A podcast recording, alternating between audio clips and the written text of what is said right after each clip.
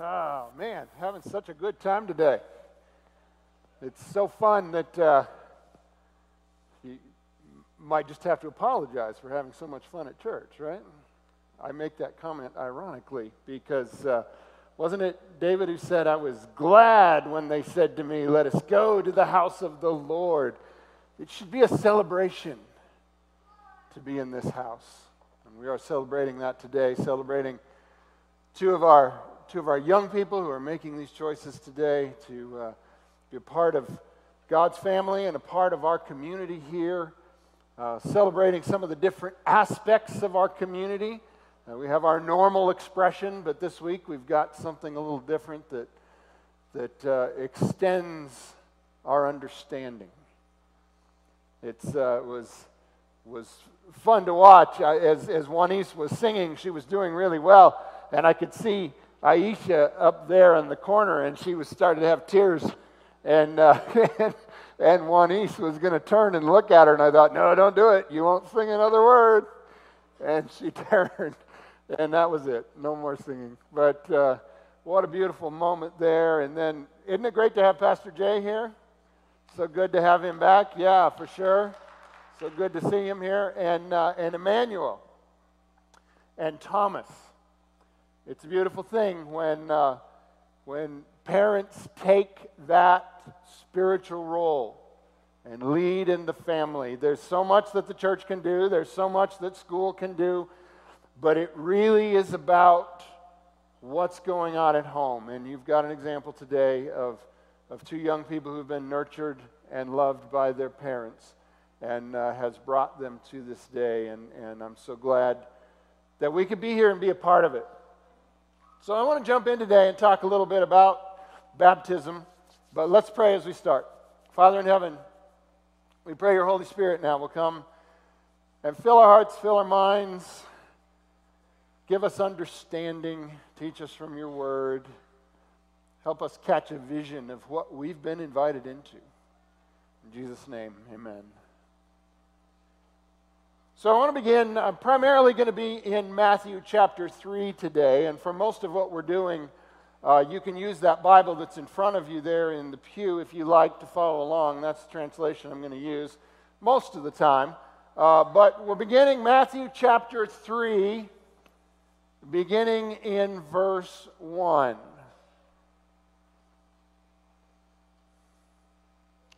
Matthew 3, verse 1. And it says here, En aquellos días apareció Juan el Baptista, predicando en el desierto de Judía y diciendo, arrepientanza, porque el reino de los cielos se ha acercado. Which I kind of know what I said or kind of said, maybe. Matthew 3, verse 1. In those days, John the Baptist came preaching in the wilderness of Judea Repent, for the kingdom of heaven is at hand. For this is he who was spoken of by the prophet Isaiah when he said, The voice of one crying in the wilderness, Prepare the way of the Lord, make his paths straight. So John came preaching. He came preaching a message of repentance or a call to repentance. Which that whole concept is maybe a little unpopular these days, or at least unpopular in the traditional sense of how we might apply it. Uh, in other ways, repentance kind of runs rampant in our society right now in the form of virtue signaling. I can be sorry for anything you can come up with, whether it's valid or not, and even if I'm sorry or not, as long as I just know the right things to say. That's not really repentance, is it? Is repentance about me convincing you of something? Or is it more of a deep core reality within my heart? There's a, a, rabbit hole that I was tempted to go down today, but we can't. But just to say this it seems like if you reflect on this idea of repentance, in various ages of time, it often seems to be, our definition of repentance seems to be more related to the zeitgeist. Why not bring a little German in today, right? And to the spirit of the age, to the attitudes of the time. Repentance often seems more related to that than to any real objective standard. We're just kind of to, you know, Galileo's going to apologize for being too scientific because that was the spirit of his age. And, you know, in, in each age, we're going to apologize for this or that. But what is really at the core of this? Well, on this note of what this repentance is really all about, John does not leave us completely in the dark. We'll get to more on that in a moment. But first, let's hear more of John's message. Matthew 3, verse 4. Now, John wore a garment of camel's hair and a leather belt around his waist, and his food was locusts and wild honey. This is actually an interesting little uh, inclusion in here to describe his attire. That's not really a common thing. We don't usually get a description of what someone looked like or what someone wore. And if you do get some sort of strange fact like that in the Bible, it's always worth noting because somehow it's relevant. And if you understand your Old Testament stories, you will realize that the reason this is included, the way he dressed, where he was, what he did, was to remind the reader of the prophet Elijah, who dressed in a similar manner. And the reason for the reminder was because prophecy had said that I will send the prophet Elijah before the great and terrible day of the Lord. It's a connecting of the whole thing. It's not a useless or just a curious detail, it's to remind us. Verse 5 then Jerusalem and all Judea and all the region around, about the Jordan were going out to him, and they were baptized by him in the river Jordan, confessing their sins. But when John saw many of the Pharisees and Sadducees coming to his baptism, he said to them, Welcome, kind sirs. I hope you will give us your blessing. Is that what he said? No, that's not what my Bible says. You brood of vipers, who warned you to flee from the wrath to come. Bear fruit in keeping with repentance, and do not presume to say to yourselves, We have Abraham as our father. For I tell you, God is able from these stones to raise up children for Abraham. Even now the axe is laid to the root of the trees. Every tree, therefore, that does not bear good fruit is cut down and thrown into the fire. Okay, real quick, just real quick aside. You got mentioned in this passage. Did you see it? Did you notice it? I'm not, not the brood of vipers part, not that part. No, no, no. Did you notice it? Because how many of you, you don't have to raise your hand, but it's more rhetorical, but how many of you are, are, are, are actually descended from Abraham? I'm not. Now, through all those days when all that was going on down there, my ancestors were doing crazy stuff somewhere in Northern Europe. I have no idea what they were up to, but I bet it wasn't good. Yeah, I'm not a part of the covenant. I'm not a part of Israel. I'm not a son of Abraham. I'm not of any of the specific tribes. You know what I am? I'm one of the stones out of which God raised up sons for Abraham. That's who I am. And that's who you are too. Most of you, maybe some of you have, have some lineage from Abraham there, but, but most of us were outside, outsiders. And John is saying it's not about, it's, it's not, now that Jesus has come or is coming, it's not going to be about genealogy anymore. Because God can raise up sons and daughters from the stones. And that's who we are. That's you. That's a little snapshot of you in this story. You see, John's view of reality is a bit upside down for his time. He calls the Pharisees and the Sadducees the brood of vipers, but he doesn't call the tax collectors and the sinners that. What in the world?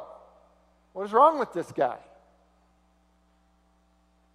Bear fruit in keeping with repentance, he says to them. Well, first of all, they probably didn't even really need, think they needed repentance, when obviously these other people did. But yet, John points at them and says, No, no, you need repentance more than even they do. And this repentance, it ought to mean something to our lives because he says, Bear fruit in keeping with repentance. Repentance ought not to be just some platitude we say to get people off our back. It ought to mean something, and we ought to be able to see a noticeable change in the life of a person who has repented. Again, genealogies and affiliations are not enough. It's about you and about your decisions. Now, I mentioned before, John does not leave us entirely in the dark about what he's talking about when he says repentance. Or, or at least, maybe we should say it this way Luke does not leave us in the dark about what John said. Matthew and Mark don't mention it, but Luke has this inclusion in Luke chapter 3, beginning in verse 10. And the crowds asked John, What then shall we do? That's an important question to ask, isn't it? Because that's the, that's the bearing fruit. Okay, I'm repenting, but what shall we do? Verse 11. And John answered them, Whoever has two tunics is to share with him who has none, and whoever has food is to do likewise. Tax collectors also came to be baptized and said to him, Teacher, what shall we do? And he said to them, Collect no more than you are authorized to do. Soldiers also asked him, and we, what shall we do? And he said to them, Do not extort money from anyone by threats or by false accusations, and be content with your wages. Interesting. Interesting what he chooses to say here. John does not rebuke tax collectors for collecting taxes, he rebukes them for fraud. And John does not rebuke soldiers for being soldiers only for being corrupt. And he told those who have stuff that they need to be ready to share with those who don't. You, you, think about it. You think about John calling them to repentance. You know, we, in, in, in the mind of the time, I think the expectation would be stop being a tax collector. No, he says stop being dishonest. He doesn't speak as much, at least in this passage, about some of the stuff we might have expected, the morality issues that most often get pushed forward by those who are considered religious. some examples of that time. Why do your disciples eat with unwashed hands? Yeah, it wasn't a big problem with John. He wasn't worrying about that one. Now, it's not to say out of hand that a lot of the morality issues that get pushed forward by those considered religious in that time or in our time, I'm not saying out of hand that those things don't matter, but I am pointing out that that's not where John started. He started somewhere else. And in fact, John says his harshest words to those who are considered religious. And I suppose in the context of that, you can you can both take heed and take warning that John's harshest words were for the religious folks. Jesus once told a story that kind of goes along this line that's probably useful when we consider the idea of repentance and what it is. And this one's in Luke chapter 18, uh, beginning in verse 9. It says, Jesus also told this parable to some who trusted in themselves that they were righteous and treated others with contempt. There's a theme here, right? About how we treat one another. It's, it's come out in, in the words of John, not, not, to, not to cheat each other, to share with each other. Now, Jesus tells this parable about others who treated others with contempt. Verse 10 Two men went up to the temple to pray, one a Pharisee and the other a tax collector. The Pharisee, standing by himself, prayed thus God, I thank you that I am not like other men, extortioners, unjust, adulterers, Or even like this tax collector. I fast twice a week, I give tithes of all that I get. But the tax collector, standing far off, would not even lift his eyes to heaven, but beat his breast, saying, God, be merciful to me, a sinner. I tell you, this man went down to his house justified rather than the other. For everyone who exalts himself will be humbled, but the one who humbles himself will be exalted. I think maybe this is the kind of repentance that matters most. That true heart sorrow for the reality of our condition and a pleading with God be merciful to me, a sinner. John said, Repent and be baptized. So, repentance is, in fact, a big part of what it means to be baptized. And exactly what form that repentance takes can and should vary significantly from person to person. We're not all exactly the same. I can't give you the right words for your repentance. I can kind of lay out the concept, I can help you understand what it is, but you know the reality in your own heart. You know, you know both the, the sins of commission, the sins of omission, and you know just the general reality of your own heart. We don't have to be doing wrong to not have a right spirit. So, this whole repentance is going to be different from per- person to person.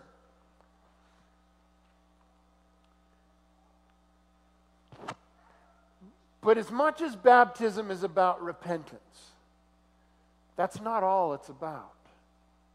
You see, there was another part that was going to be added to what baptism was really all about, but it wasn't actually going to come about until after Jesus had completed his mission to save. Now, there's a reference to this reality about baptism that it was to take on something more after Jesus that doesn't appear until we read in the book of Acts. So, if you want to look there, Acts chapter 19, I want to read you just this little story. I love this story, but we're not going to spend a lot of time on it.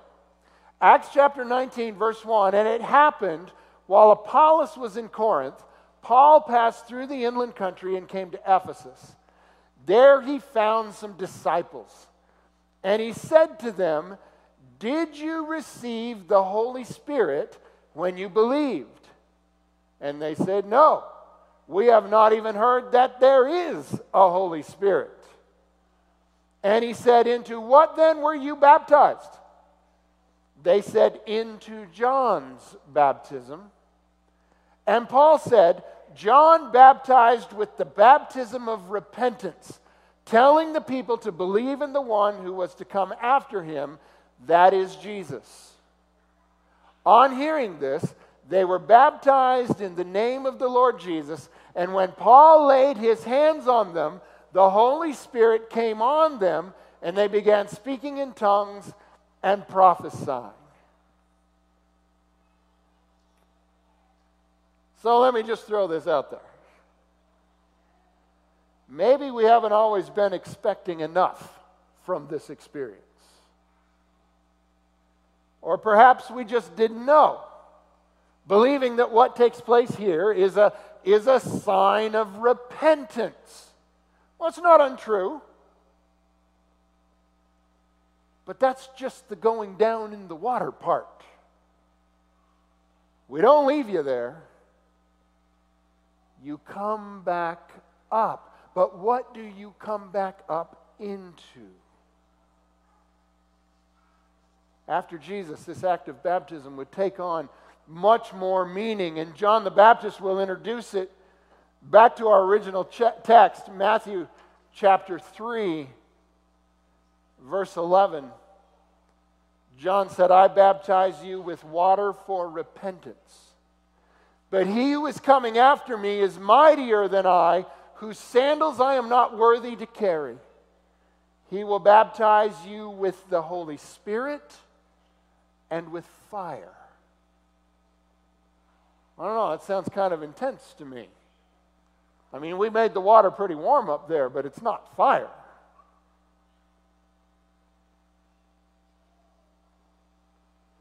But maybe for all of us, the, the literal experience is not always so vivid, even though I think maybe, as I mentioned before, we could perhaps be looking for a bit more, or at least be a bit more aware of what's taking place when we baptize. So, what are we looking for? Jesus shows the way on this. Matthew chapter 3, verse 13. Then Jesus came from Galilee to the Jordan to John to be baptized by him. John would have prevented him, saying, I need to be baptized by you, and do you come to me? But Jesus answered him, Let it be so now, for thus it is fitting for us to fulfill all righteousness. Then John consented. And when Jesus was baptized, catch this part.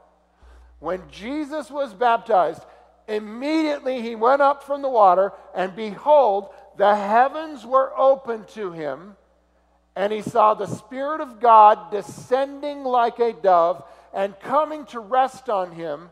And behold, a voice from heaven said, This is my beloved Son, with whom I am well pleased.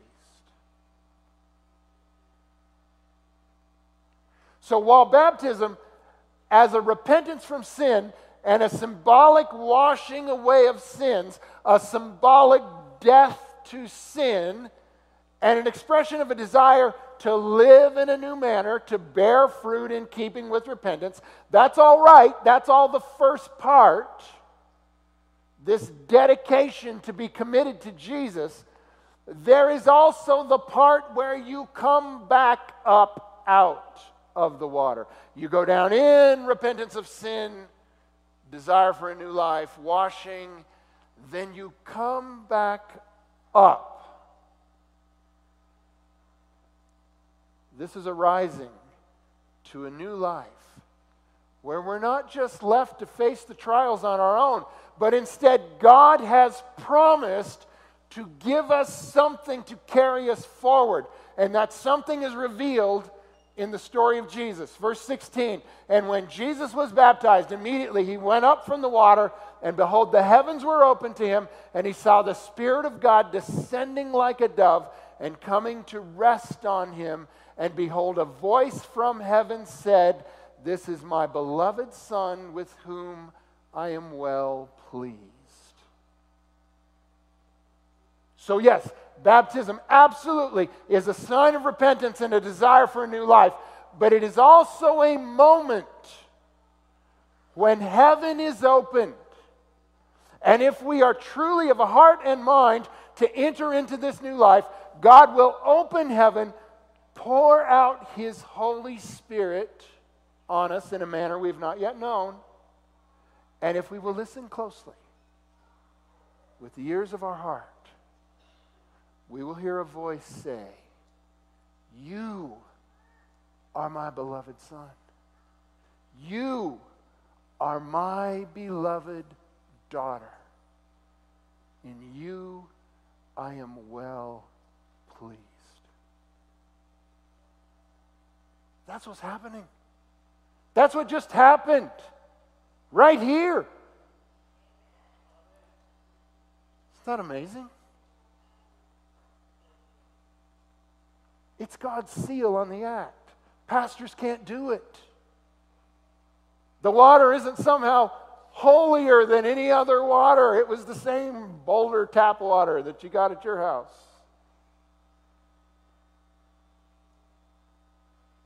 But it's a divine moment. It's easy to miss if you're not looking for it. All right, whoo, there we go, on to the rest of the service. No, it's a divine moment.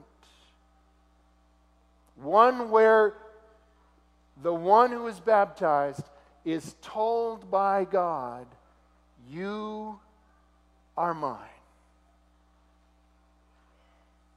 That was you, Alex, two weeks ago. Maybe you didn't know this when you got baptized, but it doesn't mean it didn't happen. And I'll bet if we were quiet for a moment, you'd be able to hear the echo of the voice of God in your own heart. Can you hear it? How many of you have been baptized? Let's see your hands. Outstanding. All right. Now listen. You know what God says to you?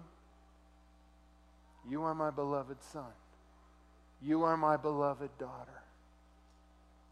With you, I am well pleased. Okay, and then immediately all the stuff comes rushing up. Oh, how can you say that? I've done all kinds of terrible stuff. Yeah, I know.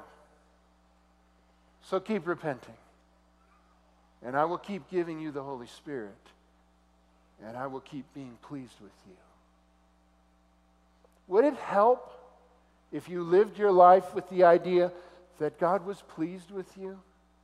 Would it help you to strive to actually do what He's asking instead of feeling like you're living under the condemnation? Because if you've made that choice, if you've entered the water, if you've gone down and repented of sin and come back to new life and received the Holy Spirit, God is pleased to count you as His son and daughter. And it is our privilege then to live in a manner that is pleasing to Him.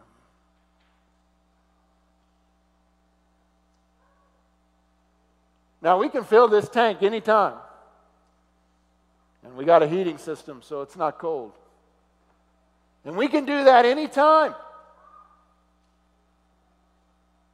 But only Jesus can give you the baptism of fire that John referred to.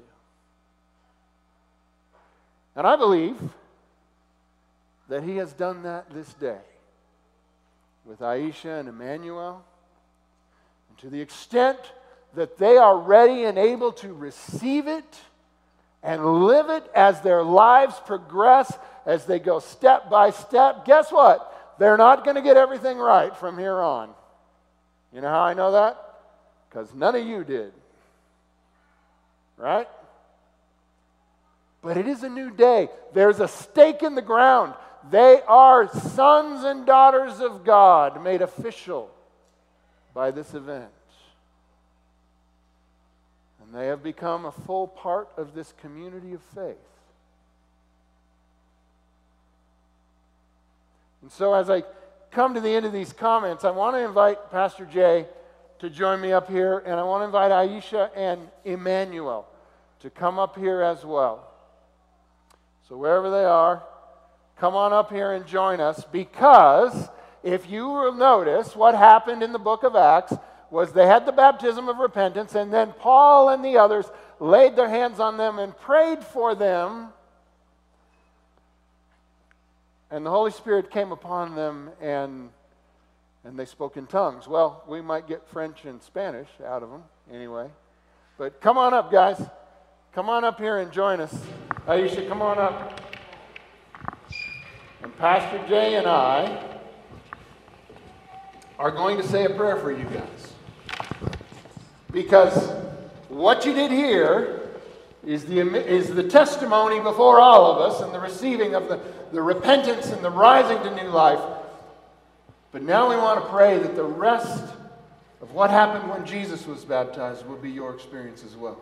That heaven will open, that the Holy Spirit will come on your lives, and that you will hear, This is my son, this is my daughter, in whom I'm well pleased. So, so come on up here forward. We're going to stand behind you guys. I'll make sure I don't step on. There we go. All right. And uh, Jay, you pray first, then I'll pray second. Father God, we are so grateful that you are already here. That God, you are not uh, shouting this message that you see us, that you are with us from somewhere else. God, we know your spirit is moving here in this place. And so we want to rest in that for a moment here on the Sabbath day, uh, knowing that in these gaps, in these opportunities, your voice does come through. So just let us sit in this moment, God, here in this time, knowing that not only are you God with us, I'm standing with a young man who's been named after that identity. Amen. A young woman who is living in that reality, Amen. knowing that you are here with us. And so, God, we just want to take this quick moment to just rest, to be silent, to hear your voice, uh, to follow through on all the things that Pastor Jeff has talked about, knowing that you'll speak it if we're willing to hear it. Amen, Lord. And uh, I'm, I'm reminded of the words of the hymn, Let thy goodness like a fetter bind me closer, Lord, to thee. Lord, they have made this choice this day, Aisha and Emmanuel, to be counted among your people. And Lord, I pray that uh, even if they seek to go from your presence, they will know they cannot. For where can they go to flee from your presence? You have claimed them. They are your sons and daughters, and no matter what comes upon them in the days ahead, may they never forget that. And know that uh, your spirit that labors and strives within them will never stop, will never quit. And that they are destined to be a part of your eternal kingdom forever. Lord, I pray right now that you will indeed open heaven and you will pour upon them a measure of your Holy Spirit in a way they've not known before, and in a way that they're able to understand at this point in their lives. And that the Spirit in their lives will continue to grow and mature with them as they go forward, and they will do great works for your kingdom that will leave us amazed. Lord, I pray that right now they would both hear your voice that Emmanuel would hear you say, This is my son in whom I'm well pleased. And Aisha would hear, This is my daughter whom I'm well pleased. And that they would take your favor and go forward from this day to great works. In Jesus' name.